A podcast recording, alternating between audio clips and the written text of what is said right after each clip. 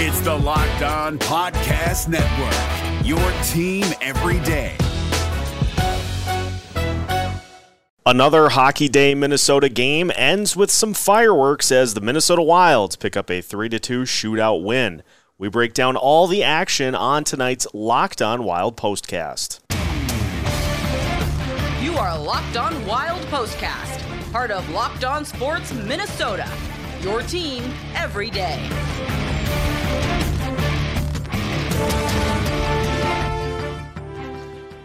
And welcome into tonight's Locked On Wild postcast as the Minnesota Wild pick up a 3 to 2 shootout win over the Buffalo Sabres. Seth Topal joined by Kevin Gorg. And Kevin, Hockey Day Minnesota brings out the best in the state of hockey with high school games, collegiate games all day. And it always culminates with the Minnesota Wilds getting a chance to try to put a stamp on the day. It seems like every game comes down to a couple of plays. It's close, overtime, exciting. Everything you could want uh, in this one tonight as the Wild come out on top. Yeah, it's funny. This hockey day thing continues to grow, and I, am telling you, the Wild and their fans every year seem to have a little more juice. And for a regular season game, I haven't seen this. Like the crowd was on their feet the entire overtime. They were rocking the entire game. And I'm down in that tunnel behind the Wild bench, and the boys were just buzzing on the bench. So there was some some real extra jam to this game. I think they took a lot of pride in holding Buffalo to two goals. Marc Andre Fleury, after the game, just got done talking about that. Buffalo put six on the Wild when they met in Buffalo uh, four or five weeks ago. So this uh, this one has to make the boys feel good as they head into the All Star break. And for the Wild to come away with the win tonight, they were going to need to slow Buffalo down. They were going to need to play physical while also not getting into a situation where you put Buffalo on the power play a ton of times. This may have been the best game for the Wild in that regard, as they only went to the penalty kill once. They dominated in the hits department, and it seemed like it really affected Buffalo as the game wore on.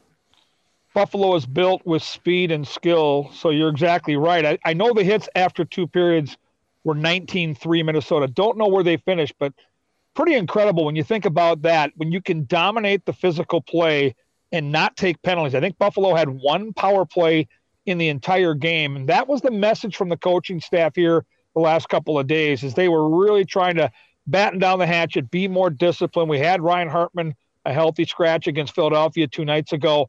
That message was sent, and clearly that message was received. Wild get the uh, first goal for them off of a uh, power play. Joel Eriksson Ek uh, able to uh, to ram one home, and power play looked great. They were moving the puck around. Buffalo made some plays to prevent additional power play goals, but Joel Eriksson Ek just continues. I, I don't feel like he's a guy that gets talked about enough for what he does on both sides of the ice. Just continues to just affect the game in so many ways. I look at him and Freddie Gaudreau as two guys that, you know, most coaches will tell you you can't win without that type of player.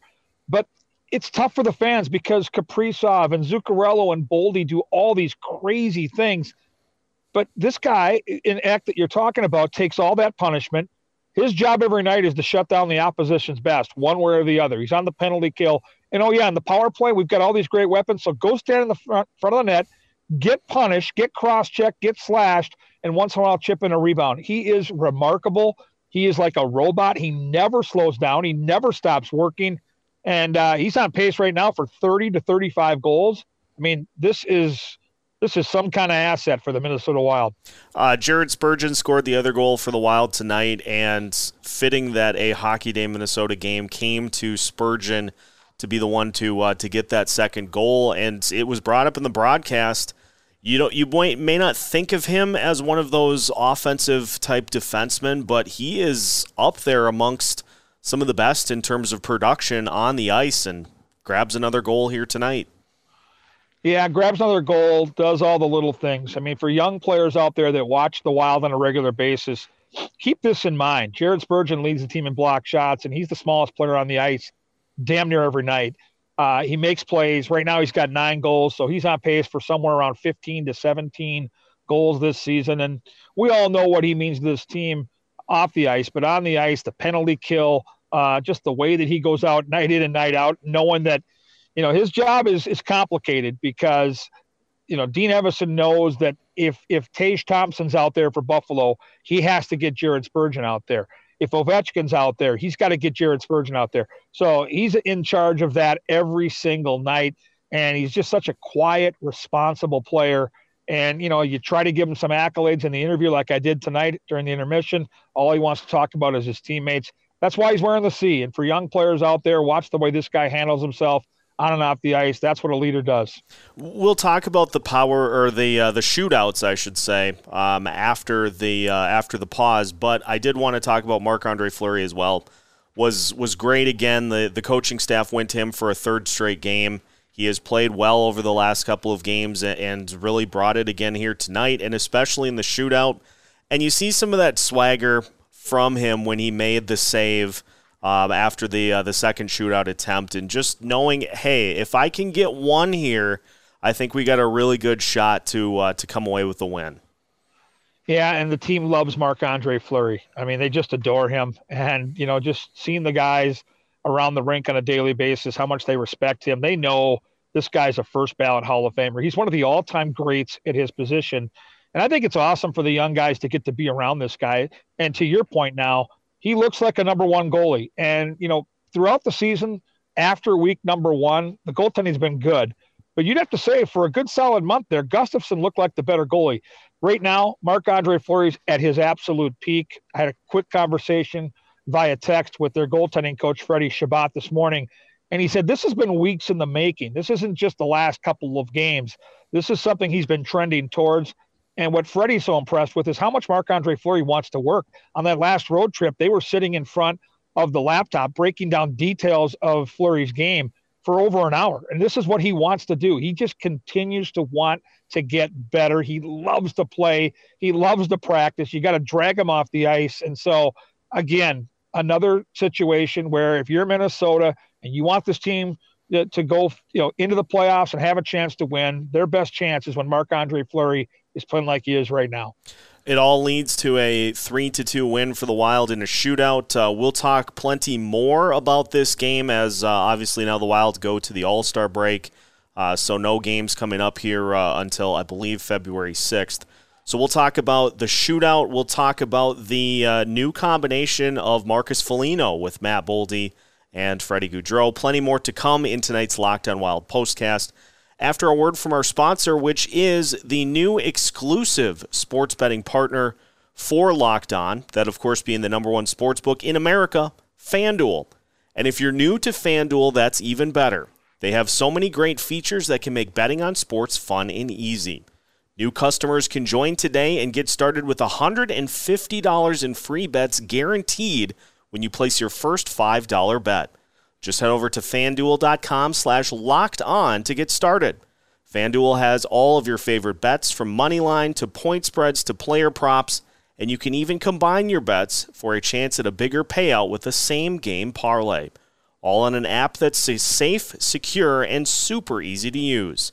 So don't miss out. Place your first $5 bet to get $150 in free bets, win or lose, at fanduel.com slash locked on.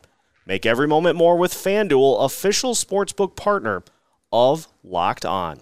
What's up, guys? Trey Matthews of Locked On Devils here, and let me tell you about Discover Debit Cash Back. Wings for the game? Boom, cash back. New lucky jersey? Boom, cash back. Even a last minute ice run could score you some cash back when you use your debit card. And yes, we said debit card. With Discover Cashback Debit, everyone can earn cash back on everyday purchases. Look in sports, it's hard to predict who's taking the W, but you know what's a guaranteed win? Discover Cashback Debit. Oh, and did I mention there are no fees, period? I'm telling you, this one is a real game changer.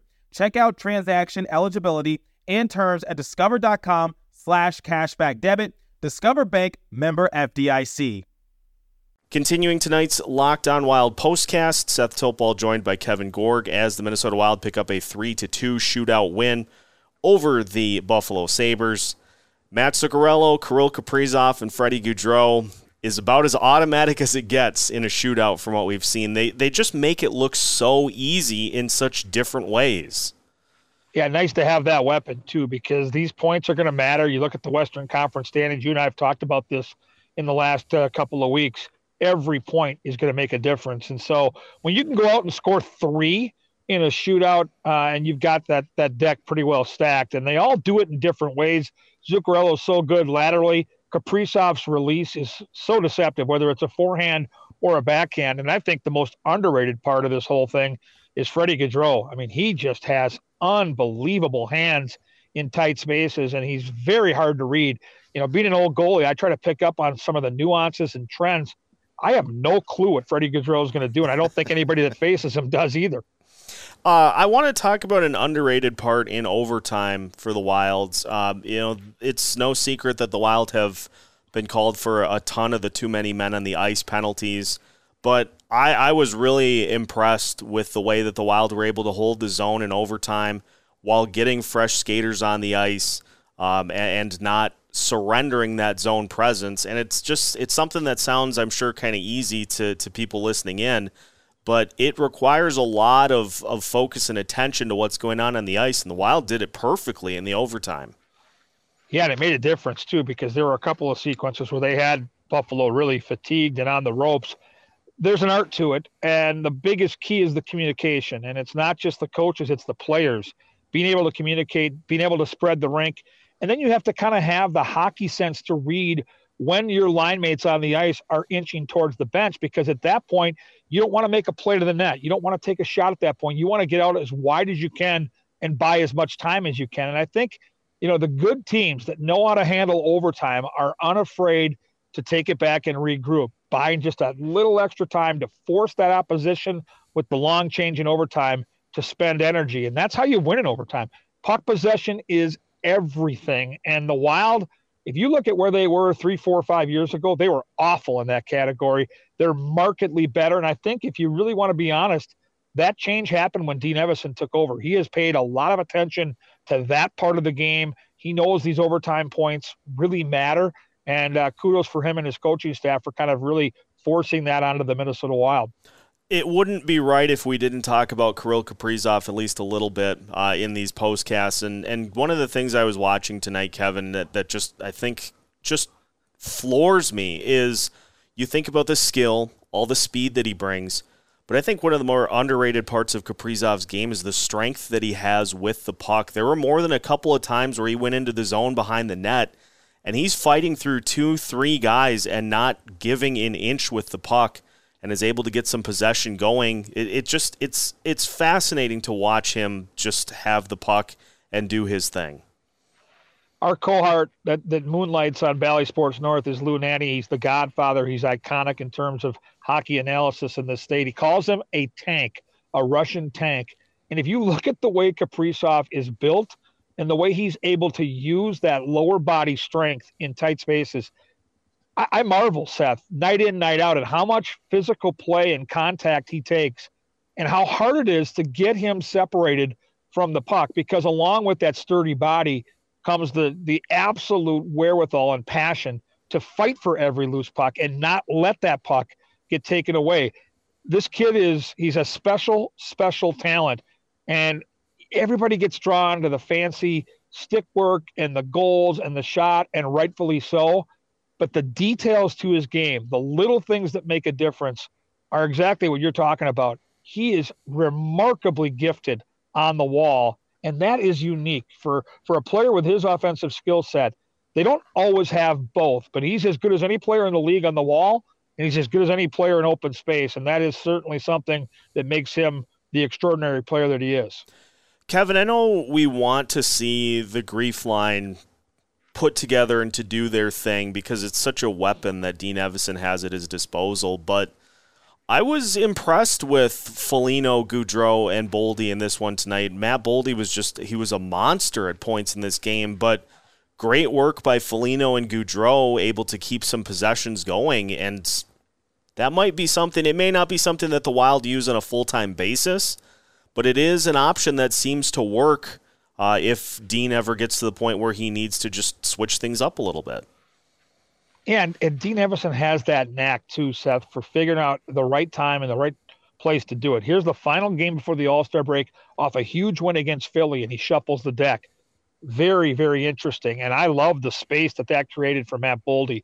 You know, you're right. You know, you look at Gaudreau, who's a lunch pail guy. You look at Foligno, the big physical presence that he brings. I couldn't believe how many open looks Matt Boldy got tonight. Might be the best he's looked in in weeks, and he's had a couple of nice games recently but he just had so many good chances. So I don't think it's going to change anytime soon. And, and, the other factor here too is how that that Ek line now sets up. You know, you're dealing with Ryan Hartman, who has great sandpaper to his game, and the offensive numbers haven't been there this year. And who knows off that upper body injury how healthy he is.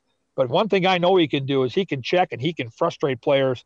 And boy, does that fit into that mold perfectly. And you know, Foligno's got some offensive skill kind of under the radar. So it's it's cool to have that move at your disposal. I'm sure Dean can always go back to the original grief line, but it for one night I thought it worked really well. And it, it just it's one of those things that you never know how the rest of the season is going to go. Injuries will happen, and so we're seeing a couple of line combinations that Dean can go back to whenever he needs to, and it's it's leading to some good opportunities. Um, final one before we wrap up, Kevin. What does a win like this do for this team heading into the All Star break? You know, I really think it allows them just to enjoy the time off. I, they were on the grind here, and having been on that last road trip and, and seen the disappointment on that flight home with all the dads on the airplane and the guests, and you know the letdown of losing three out of four after winning the first game of that trip to come back and to win the way they did this week against Philadelphia and Buffalo, to have those emotional wins that make big plays at crunch time, I think they can just check out. And I think you need that.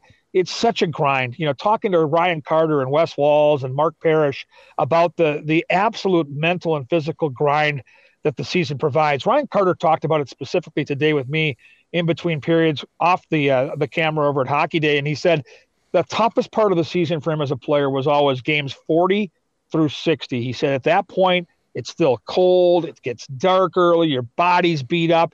And he said, if, as a player, if you can get to March 1st, you can start to feel it. The games ramp up, there's light at the end of the tunnel. And he said, the dog days are over. And so to get these wins right now, this gives the team a chance to go into the break and actually enjoy the break and not stress about where they are in the standings. They did their job, they bounced back. They got their mojo, and I think they'll come back refreshed, ready to take on Arizona on the 6th, and hopefully build up what they started here. Absolutely can't wait. The Wild win 3 to 2 in a shootout tonight, and that will conclude tonight's Locked on Wild postcast.